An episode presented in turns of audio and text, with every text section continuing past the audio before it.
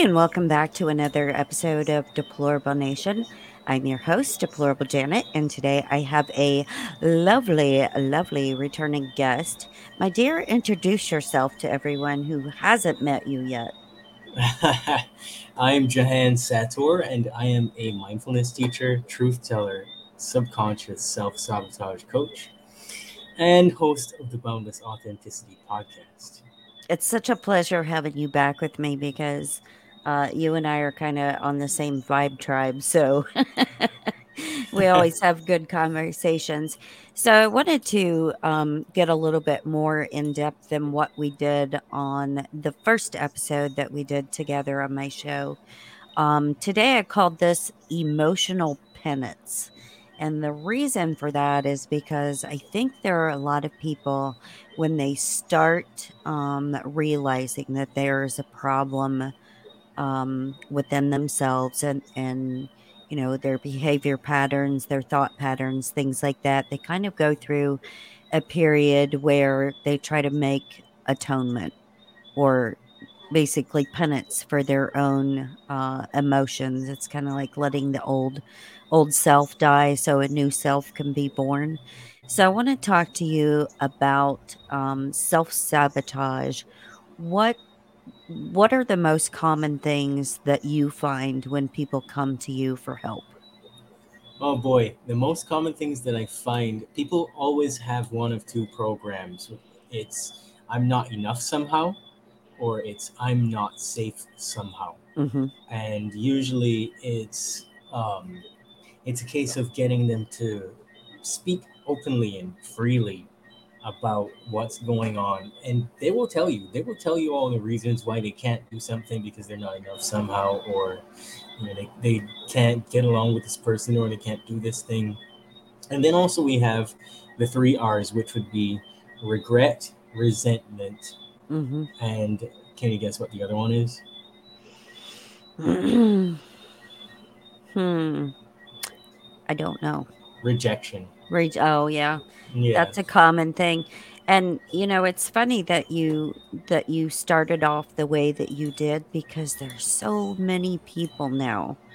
I think that look for um, uh, reinforcement for from other people to to think that they are enough or that they're something. You know, it's like the always needing that approval from somebody else to to be who you are. So, how many how many people would you say that you see on a on a regular basis that have all of these commonalities? every single one I was going to say probably almost everybody, Every which fits which fits um 99% of the population, I would say. yeah Yeah. So, when somebody comes to you um to get help, how do you go about breaking down those uh, barriers or walls that they have built up as far as their emotions go? you know basically janet i have spent about nine years doing this work and my formative years it was all about doing the traditional life coaching thing which didn't work. Like those methods don't work. You can't ask somebody what's the challenge for you? and get a clear answer Right, so because learned I need- everybody's everybody's very different in that aspect. yeah and so i learned that because everybody's so different i needed so many different uh, helping modalities. I needed to get that in my brain and i needed to practice those things. So what i actually did was i went and studied psychology hypnotherapy um, mindfulness became a mental health practitioner. Hmm and I also did neurolinguistic programming, and um, I did meditation. I did. I even did the 300 hours of yoga thing, and I pretty much threw away everything that was trash, and I came up with my own methods of figuring things out. Right. And then it wasn't until maybe five years into that that I discovered kinesiology. So you know what that is? Muscle testing, hmm Yeah. right? They the- do a lot of that in, in chiropractic and in nursing. Yeah.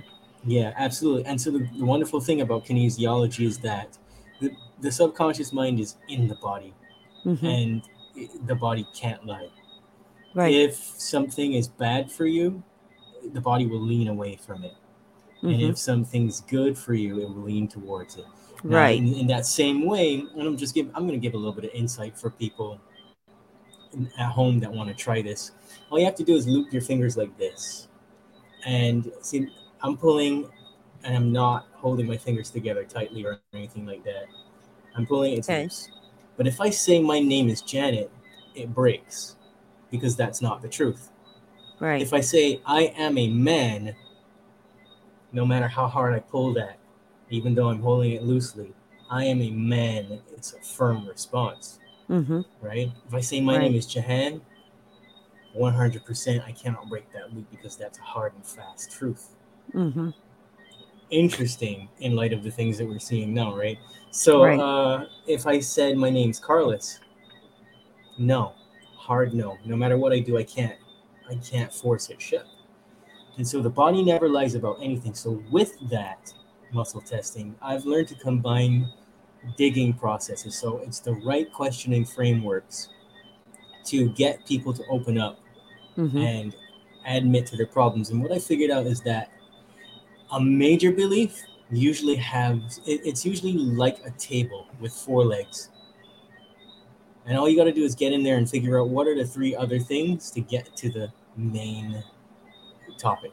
hmm And so that's usually what I do. You know, and it's interesting that you brought up the um, muscle testing and stuff because we've talked about that on the show as far as uh, supplementation goes.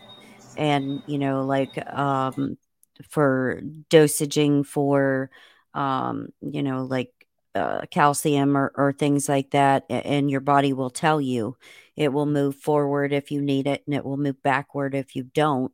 And even if, you know, the supplement that you has um, says like twice, you know, two pills or whatever, a, a lot of times patients will only need one. So it's interesting that you brought that into into the topic in your practice as well. Yeah, I mean, for a few years there, it was difficult to get people to open up because the only way of Mhm. telling I had was be like the, the neuro linguistic facial cues, Right. or they would say something to me like, I feel this, I hear this, and I would know, oh, this person is um, mainly an auditory or a kinesthetic based thinker. And I'd have to chase the, the dragon around the room in Right. order to catch them, or they would start shifting in their chairs and stuff like that hmm and that's how I know I got you. And it would take very long. So once I got into the kinesiology thing, then that whole thing changed, and it made it so that I could help people much faster. I could give them something they could practice, Right. and they wouldn't always have to come back to me. They could just tell me, "I'm calibrating this belief," hmm uh, and, and then I'll come and I'll give them some kind of hypnotic uh, suggestion, basically. hmm Yeah, and I think that's that's a, such an interesting thing that you do, and it's a wonderful thing because it's so well rounded, and you're so learned in so many different subjects that you put together. Um, because a lot of times talk therapy doesn't do anything for people. It doesn't work. Um, people don't open up because number one, they don't trust their therapist. And number two, they don't want to share intimate parts of themselves with with other people, although they're expecting you to fix them and help them and heal them, but they can't be honest about things. Yeah, and that's the thing. Uh, the way I like to do things is I'm very, I'm very stern, I should say, with certain things. I don't let bullshit slide because Mhm, if you're coming right. to me and you say you have a problem, I'm gonna Mhm. take that seriously. Right, A hundred percent of the time, when somebody says I have a problem, it's because they have a problem. But what they think is the problem isn't usually the problem. It's usually several other things, right. and That are deeper. Absolutely. And so it's Mhm. important to open people up to discussion that's not based around how does that make you feel? And none of that coddling stuff. I Right. don't do that. It's Right. it's right to the, the meat of the matter. What happened? What purpose are you hanging on to this? What does Mhm. it serve you for? And we go we go from there because people have you know, like I said in your last in our last show, 95% of our lives is being dictated by the subconscious mind and we will think the same thoughts on repeat every single day for Mhm. anything up to a lifetime if nobody intervenes or Right. we don't ask ourselves different questions. And then people try to make changes and then they experience what um, hypnotherapy calls the law of reversed effect, which is where the harder you consciously try to do something, the more difficult it actually is to do that thing. Mhm. And you cannot consciously will subconscious things. Well, and I I think it's important what you said that you don't coddle people.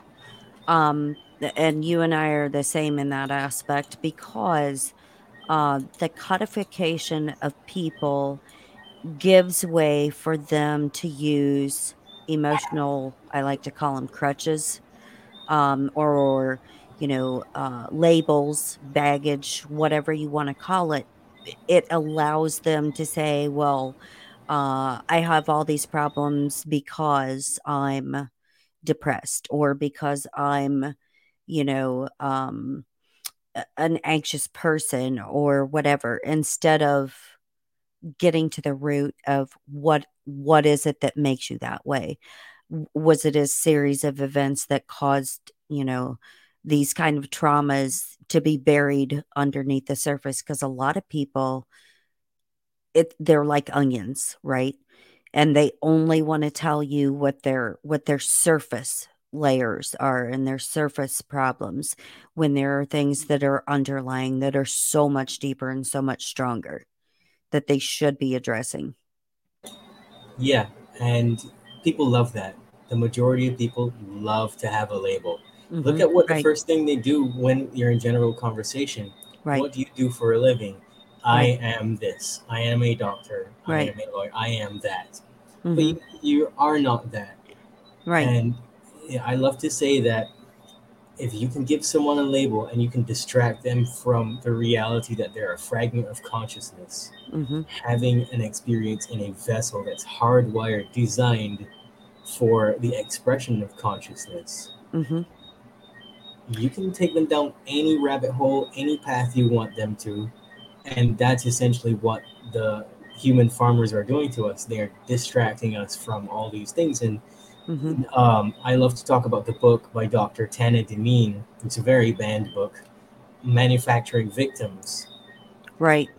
where she exposes the the real truth about the psychology industry is just designed to mess people up. It's not about providing solutions.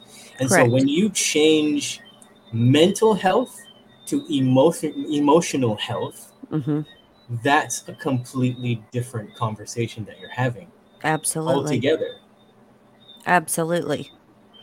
Yeah, and you know, I think it's it's important for people not to put themselves in a box or, you know, put themselves slap themselves with a label because that means you're never going to get past your problems. That means you're never going to get better because the only thing you can see is I am a, depressed person. I am an anxious person. I am, you know, bipolar or or whatever, you know, industry label that they have put on you that allows you that ability to always run back to that uh, for cover, basically undercover for your behavior. And you're never fully addressing your behavior because of that. Absolutely. And you know, again, the human farmers, they know all about social control. Right. They understand how all of this works and so they know how to change and, and implant programs and suggestions in you hmm that tamper with your thoughts, your behaviors, Right. or your emotions. And you can make a change to any one of those areas, and it will change the other two things. hmm Your thoughts, your behaviors, and your belief all follow in a chain. hmm So they know everything about behavior modification, they Right. know everything about emotional manipulation, hmm and they know everything about controlling the thoughts that you think, perception management. And Right. so everybody else is living somebody else's perceptions of how the world should be and how they should be in the world as an individual. And so people come to me and they're like, that was really in there? And I say, yes, because, you know, hmm you pick up all of these coping mechanisms from childhood zero to seven, you're picking up everything very rapidly because it's a survival thing. Seven Right. to fourteen, you're at school trying to implement what you learned from 0 Mhm. to seven, and then what you haven't discarded from fourteen to twenty-one, you're still working on, and most people carry that right up through till the end of their life, Right. acting like infants Right. and so it's easy for people to when as soon as they experience just an experience to not see it that way and say oh i feel this way i'm sad i'm Mhm. now i'm depressed Right. um, but i'm going to be very matter of fact here sadness and depression is just like the adult version of sulking right. That is you- true. and you can only get past that when you pass through a barrier of responsibility hmm a problem cannot be solved until it has an owner. Right. And that's why that's why I called this emotional penance because when you when you realize that you are basically carrying around um, suitcases with you that are f- packed full of you know emotions all the way stemming through you know your childhood into your adult life and it's always negative emotions right that people carry in these in these bags. Um, and it's always fear anger rejection. It's all the negative emotions because negative emotions control uh basically the functioning in your body as far as uh your your fight or flight stuff right? And when things get difficult those emotional baggages you know pop up and they're like okay you should run away from this things are hard so you should run away and you should label yourself again because you know it's easier for people to run than it is for them to face things and to take those garbage emotions out of the bags and and let them go Yep. And you know, those three R's are really big ones. hmm Um, right They don't. Let's see. How do I want to say this? Rejection, especially, is a big one. Right. Somewhere along the line, they got rejected by somebody, and rejection influences you for your entire life when you don't deal Right. with it. right And because they were rejected by someone, they learn to reject themselves. hmm They reject the dark night of the soul, right and they never get better because they never sit with the tough moments and they just sulk about it Right. or they develop uh, some kind of somatic thing like anxiety or whatever Mhm. it is which i don't even like to use that word because to me it's trash right um, you know it's a state of being it doesn't Yeah. mean that that's a real thing no, it's it's not a real thing anxiety and depression have never really been proven to exist Right. anywhere except for within the human experience in- in, Right. in terms of how people choose to Right. react and often prolong their reactions to things correct And react, if you look at that word, to act in a way that you have before. So Yep. I was let me ask you real quick. Um, speaking on the top of anxiety or depression, um, people that you see that that tell you that that's that's what their issue is, that's what their problem is.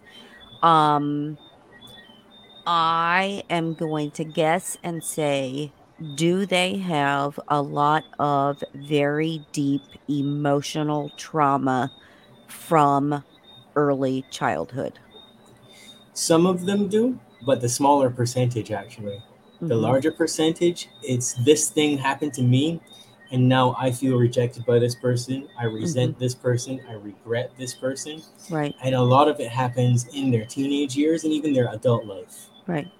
And they try to pass it off as like PTSD Mm-hmm. or some other thing, but it's usually a story that they themselves made up.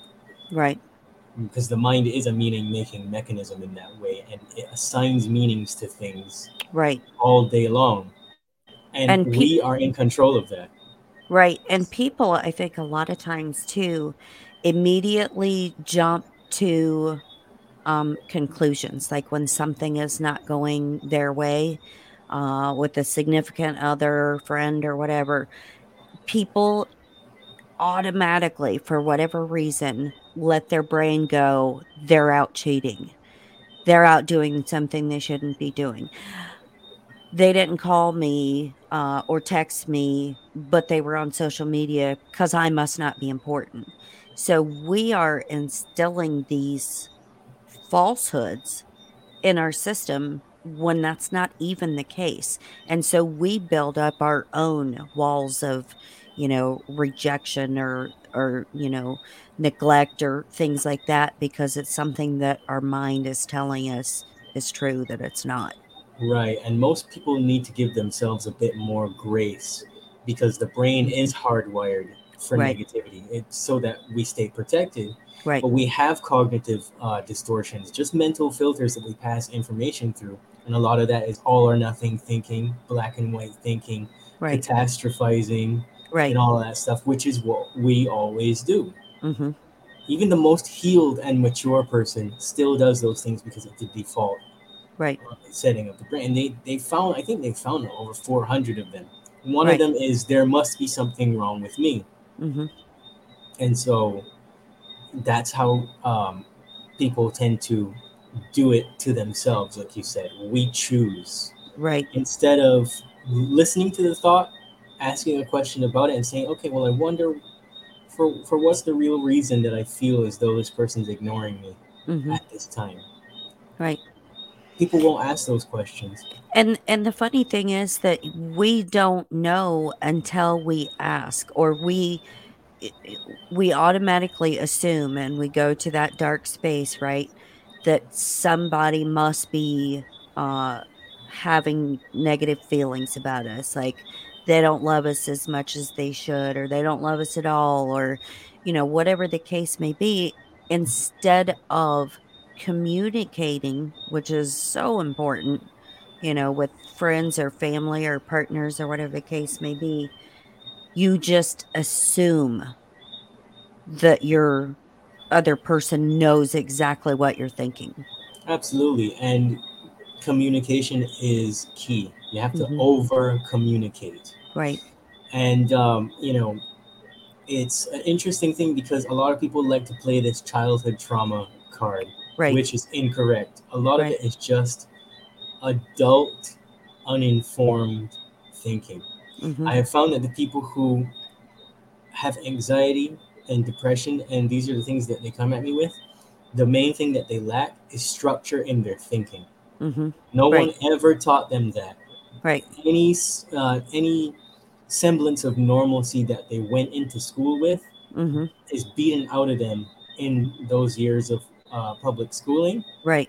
and they cannot relate healthily to those around them. They don't learn communication skills. They don't learn listening skills. Right. It's like a it's like a um a chaotic mess because they don't have um the organization or organizational ability to put things in context and to think critically about issues and outcomes and problems No, because can't. that's removed. they can't, and it's coming from all directions. Right. That's why I talk about all of the things I talk about, like the, the caffeine and the TV, because those are two things that we've all been exposed to, and maybe our parents didn't know any better. Right. But the more you expose yourself to those things, the more damage you do to the brain. Right. When you drink coffee, now I know I know that some of us are, are really smart individuals and we can still think without Right. it, but we have to understand that a lot of people cannot Right. think when they they have coffee because caffeine is designed to put you in a, a state of being where you can do mundane tasks Mhm. easily and so you can be sli- a, a slave Right. more effectively that was the only purpose of it and it actually on a brain scan you actually see the activity of the brain do this and come right into the center and then there's no activity just maybe Mhm. two flick two or three flickers right in the center of the brain Right. and so people believe that they're thinking when they're not actually thinking at all. They're just playing programs. Mhm. And it's interesting that you brought that up because medications that are used to treat those uh, particular labels do the exact same thing to your brain. Um, and that's why a lot of patients will describe like a very flat effect. Uh, they're very unemotional. uh you know They can't feel anything. they They can't feel, tell the feel difference between happiness or you know sadness or anger or anything like that all their emotions feel exactly the same Yep, they say things like, I feel numb. hmm I just want to feel happy again. I just want to feel normal again. hmm Let me tell you what, I had a friend, he's uh, a guitar player, and he's he was really doing badly. His wife broke up with him, left him a note that says, You broke me, left the ring on top of the note, and left him one hmm day out of the clear blue. Didn't communicate, nothing. right It broke his heart. And he started to develop symptoms of what he was then diagnosed with as bipolar. right And I, he, I, he said he didn't feel like himself anymore.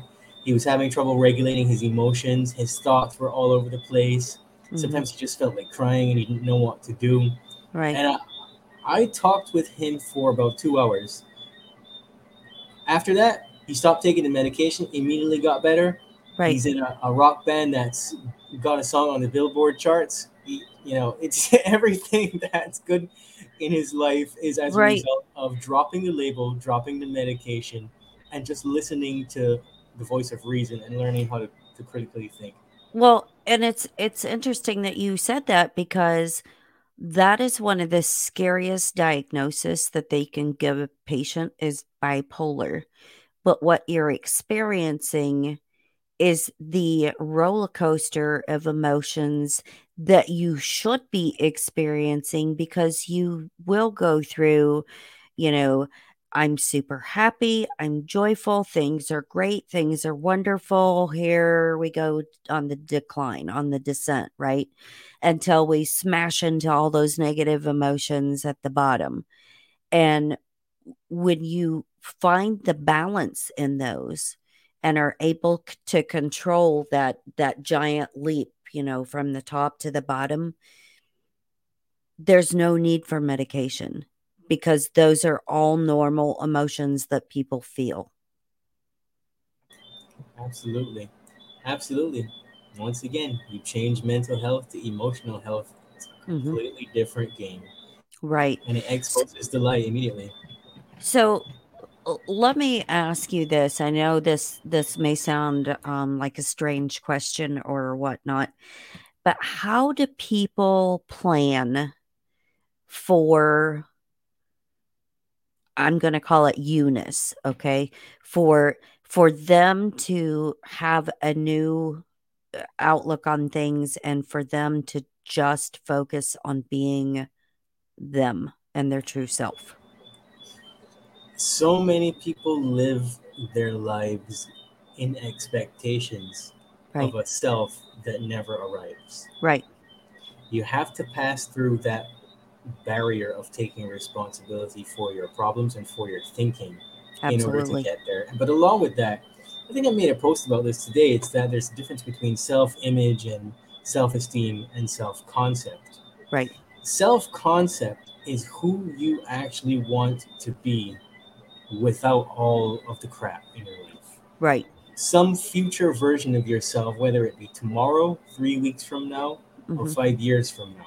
Right. But it discourages people from going so far ahead as five years because that leads to just stupid that uh, expectations. I was going to say and two that also gives you a crutch if you're like, "Oh, well, my goal is to be this person in 5 years."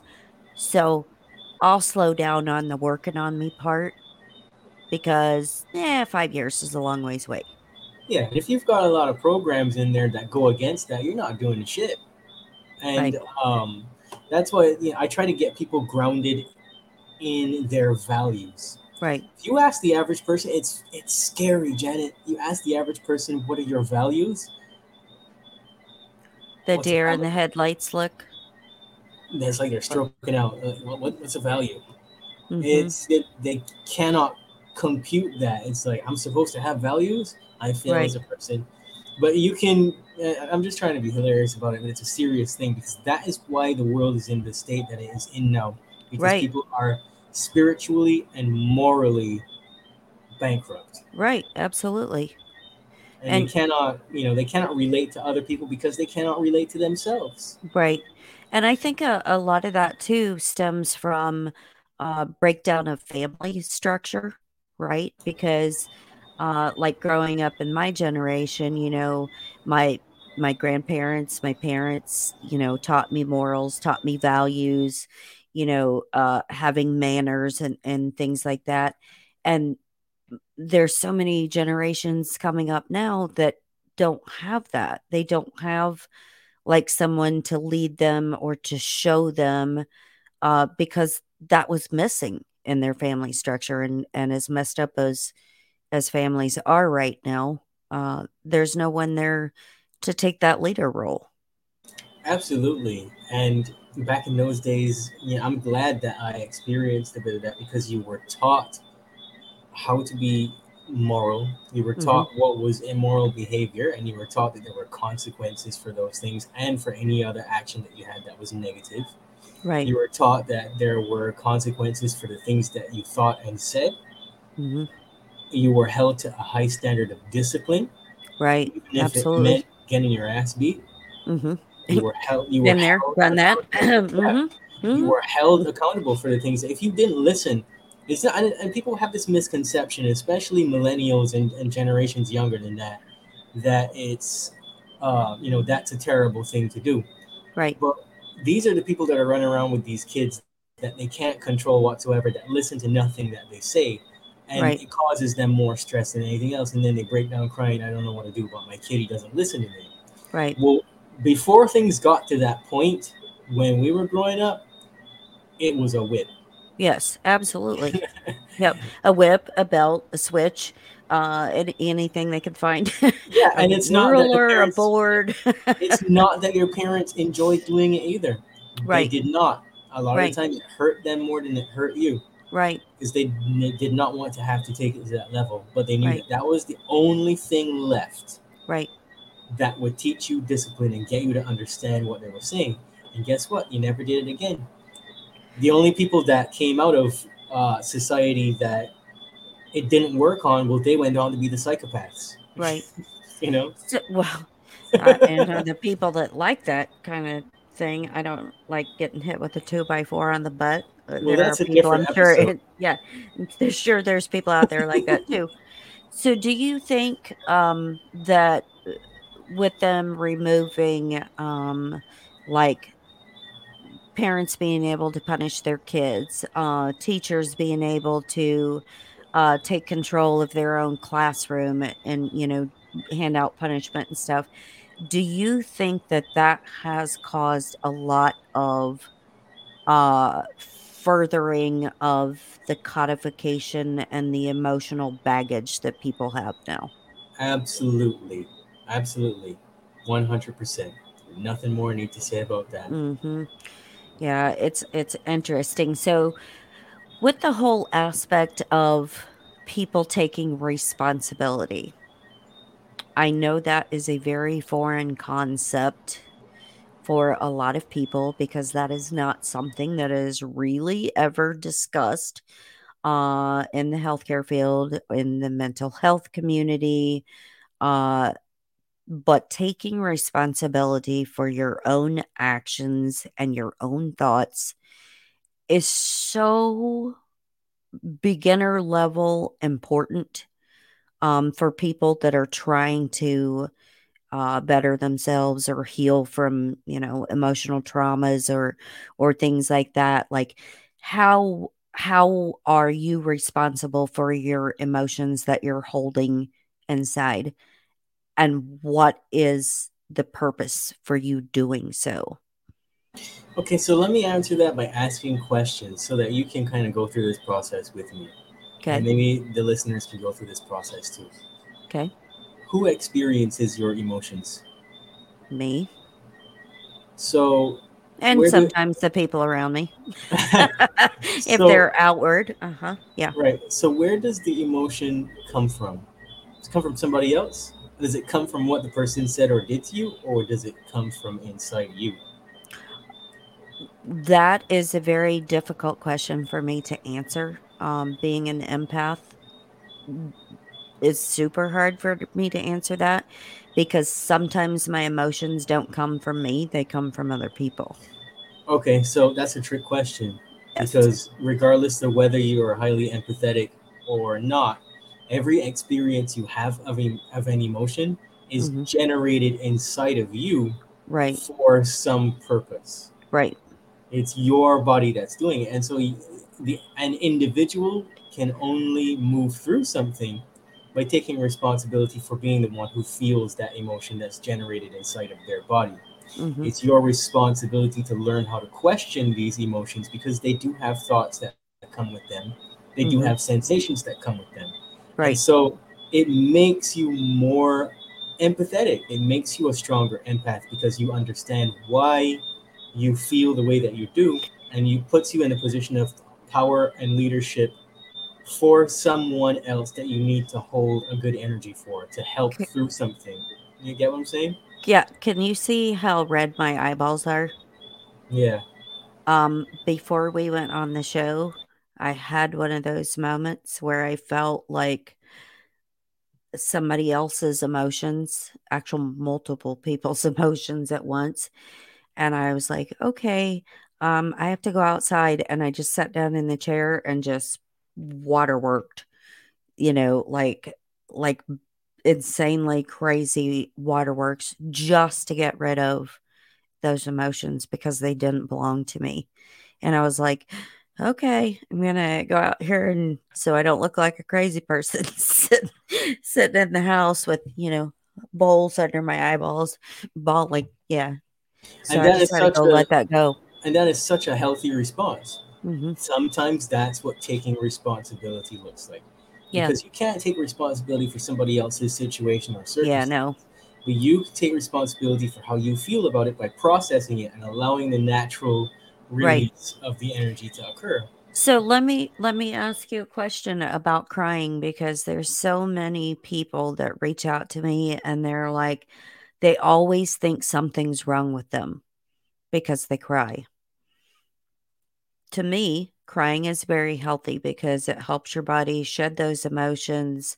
Um, it helps your body to heal because you're getting rid of baggage or trauma or, you know, whatever emotion needs to come out. But there's, there are members in the healthcare community that will immediately tell that person that they have a mental health diagnosis because they cry. That's because we have a sick care system, not a health care system. Right. And there are two main ways that the body releases energy crying or Mhm. yawning. hmm I yawn a lot too. Yep. Not because I'm tired, it just happens. Um, so you're you're okay with people crying. I, Janet, sometimes I'm bawling there with them during my sessions because I understand. You know, Mm-hmm. Right. I, I try to take the position. Empathy is different from sympathy. As soon as you say, Right. "I'm so sorry that happened," you're Mhm. both screwed. Right. But when you can take the position of, "Gosh, I don't understand your unique situation because you're the only person walking in your shoes," Right. but I am willing to listen to everything you say and sit here and and feel with you through this and guide you. hmm That's empathy. Well, and I was gonna say too, when you when you tell somebody you're sorry for something that didn't happen or that did happen, did you cause it? N- no. So you are falsely claiming responsibility for something that you did not do. Yeah, there's this, there's a great story I like to tell about that. This guy is walking home from the bar one evening, and he's looking down and he's feeling sad, and he's got the whole body language of somebody that's depressed, and he isn't looking where he's going. He falls into a hole. He stays down there for a little while. The rain starts falling, starts thundering. He gets really scared. He starts yelling, Help! I've fallen down this hole. I need some help. A person walks past.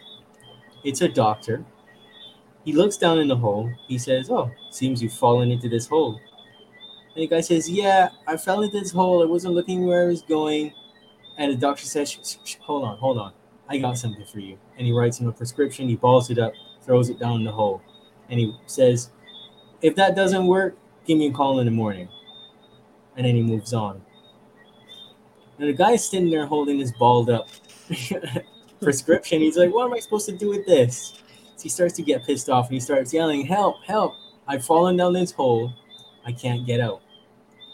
Another person walks by. It's a psychiatrist. And he says, Oh, seems you've fallen into a hole. How does that make you feel? And the guy says, I'm pissed off because I've fallen in a hole. The rain's falling. I'm soaking wet. I can't get out. Can you please just help me get out? And the psychiatrist says, Oh, you sound a little bit anxious. Maybe you should come see me. We can Mhm. talk about that. And he moves on. The guy says, I can't believe that just happened. I just need somebody to help me get out of this hole. And so a couple more people pass by, same thing, no help whatsoever. And finally, a guy that he knows walks by. He says, Hey man, I haven't seen you in a long time. What are you doing down there in that hole? And the guy says, Oh, thank God. I fell in the hole. I wasn't looking where I was going. The rain fell. I'm wet. A bunch of crazy people came by and gave me prescriptions for things. And he points at the balled up prescriptions on the ground next to him. And he says, I just want to get out. And the guy jumps in the hole and he starts screaming, No, don't get in the hole. We'll never be able to get out now. And the guy says to him, Buddy, he puts his hand on his shoulder. I've been down this hole many times before, and I can show you how to get out. Exactly. Yep. And that was a beautiful analogy of what our uh, mental health system is like um, and our medical system is like, where they're not there to help you, they're Mhm. not there to make you better or to heal you in any way, shape, or form. Yeah. Yeah, they don't care about the root cause. So that that was a that was a beautiful beautiful analogy and I appreciate that. So how do you do you think it's important for people to figure out what their purpose is? Not necessarily. Some people are already living their purpose when they come with problems. hmm Some people, it's their purpose to have beautiful children, have a fulfilling relationship, and be a stay at home mom. Some Mhm. people are meant to be street sweepers. We need Right. it, not to sound like Robert Palmer or anything like that, but it takes all kinds of people, every kind of people, Right. and, and that's what life's about. Right. So, not everyone has this magnificent purpose in life that's all glitzy and glamoury. hmm Some people are perfectly fine right where they are, Right. and they need to embrace the gift of life's imperfection, being an Mhm. imperfect human being and learning how to structure their thinking. Right. Perhaps there's other things that you love doing. Maybe you like knitting, maybe you like sewing, maybe you like playing tennis. But you can go and do all those things. You can learn to play an instrument, you can learn a skill hmm at any age Right. and find a deep sense of inner peace and passion and purpose doing those things that make you feel joy. It doesn't have to be like in the new agey psyop type thing, you know, the success and motivation thing where it's like you're inadequate if you're not a millionaire, you know? Right. Yeah, and I, I'm so glad you said that because there are so many people um, that like don't see what their purpose or you know what the meaning of of life is for them you know and sometimes it's very simple and sometimes it's it's very very complex stuff you know and everybody has different gifts and and different knowledge bases different you know ability levels. Like me i could i could try to play an instrument but i just suck. Um i've tried to do that before because my husband plays bass and i can't that's just not for me. But he can't do this. You know what i'm saying? So it's good that we're different and it's good that everybody is not on the same level and and has the same purpose in life because life would be very complicated and and very boring if everybody was the same. Yeah, and uh, you know, we get programmed out of our natural abilities when we go to school. Right. When we're kids, or some, some parents sees us doing something, and maybe they don't even mean anything by it, but they say, "Stop doing that." Right. And little kids, because little kids have the the main cognitive distortions operating at a very high level because they're trying to Mhm. relate to the world and everything around them so quickly Right. that it blocks them. And so they go straight to all or nothing black and white thinking. They said, stop doing that. Therefore, I'm bad. And I'm a bad person when I do this thing that I like. And so they, you know, make themselves small hmm and they forget all about that thing that they love doing. Well, right, and it's a form of rejection because, you know, like I remember growing up, like I wanted to be a fashion designer and I loved art and I was like, this is what I'm going to do. And and my parents were like, no, you're not. Like Right. that's just dumb. You're not going to go to school in New York and you're not going to make it as fashion designer. Only, you know, rich people can do that sort of thing. You're going to have to figure out something else. Well, that makes sense, Janet, because all your outfits are fire every single time. Like, how the hell do you? But that's, you know what I'm saying though? That's what uh, uh, kids go through a lot of that, or even people as adults go through that, right? Where their spouse is telling them uh, it's like you're going to be a blogger. That's that's stupid. What are you going to be a blogger for?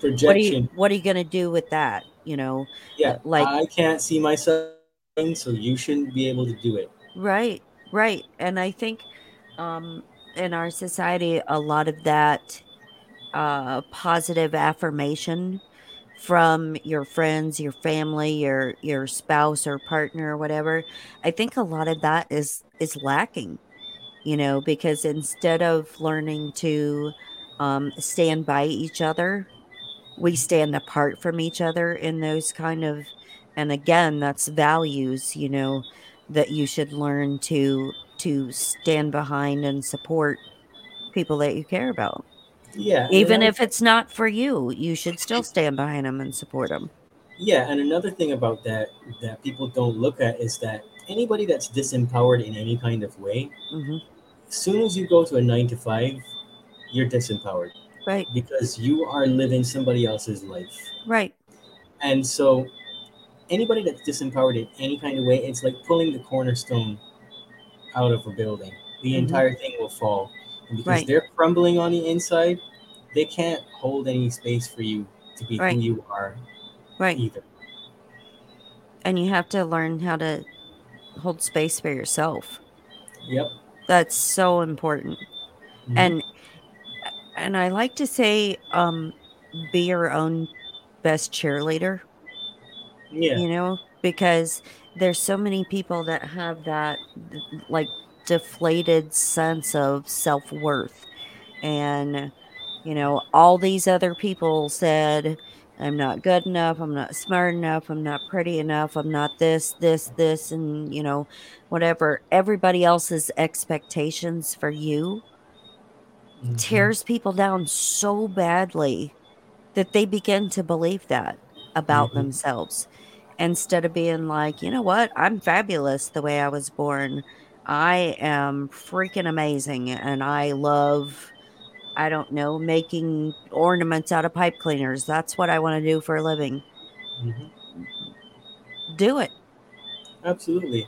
And you know, people are walking around trying to overcompensate for this shit too because of Mhm. the you know the whole new agey personal development thing.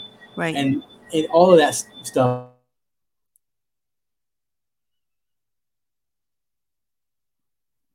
Little glitch. Oh, there you go. Okay. Now I hear you. Yeah, I, I think I said this again today that you know when somebody is focused radically on self love, hmm it's still the same thing as saying I don't love myself.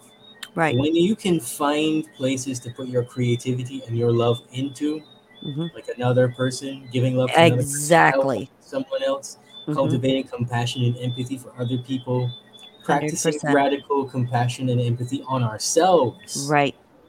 then we can step into a position of self respect. Right. And I'm a Self-love hundred percent on board with that because our purpose is to be here to love and serve other people.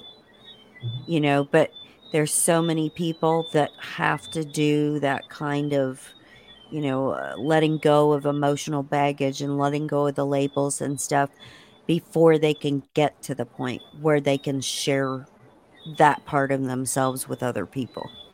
Well, remember a bunch of people said this. We don't see the world as it is, we see it as we are.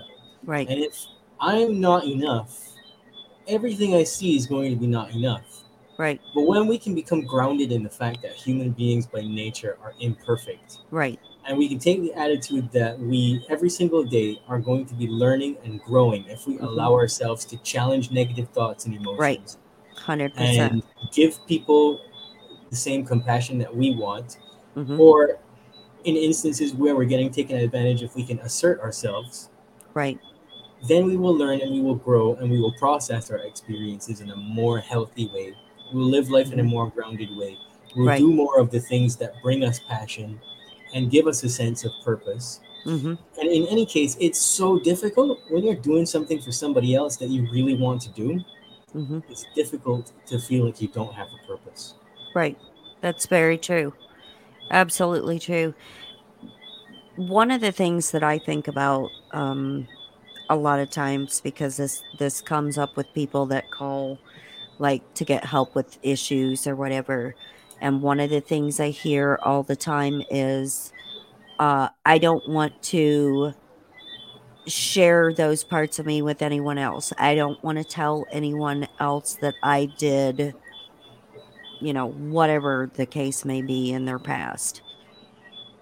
And for me, like you can't be your true self and who you truly are unless you're able to confront those. And why don't you want people to know? you have to own that hmm yep yep I'm I'm it glad.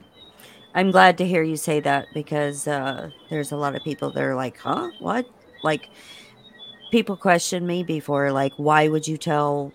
You know, certain details about your past. And I'm like, why not? that's another was, incorrect belief that's coming down the pipeline from Mhm. everybody that you know they learn this stuff about and my, my mother used to say that shit too when i would tell people that certain things happened and i got her like why are you telling them that? No, that's you know that's shameful. It's going to make them have a negative opinion of you. yeah exactly. But the whole point is this thing happened in my life. Right? i eventually learned to see it as an experience. Hmm i moved past it. I learned something from it. And it Exactly. the person i am now. 100%.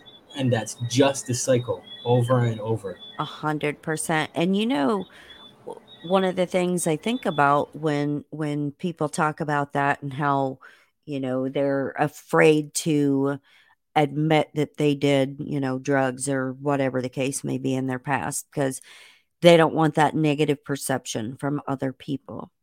So they hide themselves and they hide that fact. But God knows everything you've ever done and everything you ever will do. And you can hide things from other people, but you're you're hiding things because you're scared of judgment. If you're scared of other people judging you, there is definitely some other kind of emotion that's deep down inside of you that needs to be let go. Mm-hmm. Self judgment is normally some kind of manifestation of deep guilt and shame. Yes, a hundred percent. Yeah. So, um, what do you think about uh all of the um teachers and parents and everybody in society that uh feels the need to tell everyone um, that you're good enough and you all get a participation trophy and your feelings matter and everyone else should care about your feelings too and we should have safe spaces and um you know, cozy rooms and, you know, snuggle bears and crayons and boxes. Yeah. and letter boxes and crayons and whatever. How do you feel about that? It is the destruction of our children's psyche. That's Mm-hmm. and it's purpose work. Right. It's not about acceptance and it's not about unconditional love. It is Mhm. anti-love, anti-life. Right. And 100%, I'm so glad you said that because another uh, biblical reference there, you know, where you have to be strong enough to love other people enough to tell them something is wrong. And not sugar like me i call it sugar coating. I don't sugarcoat. I don't pussyfoot. I don't like nah, what you hear coming out of my mouth is what you need to hear not what you want to hear. People can call it whatever they want.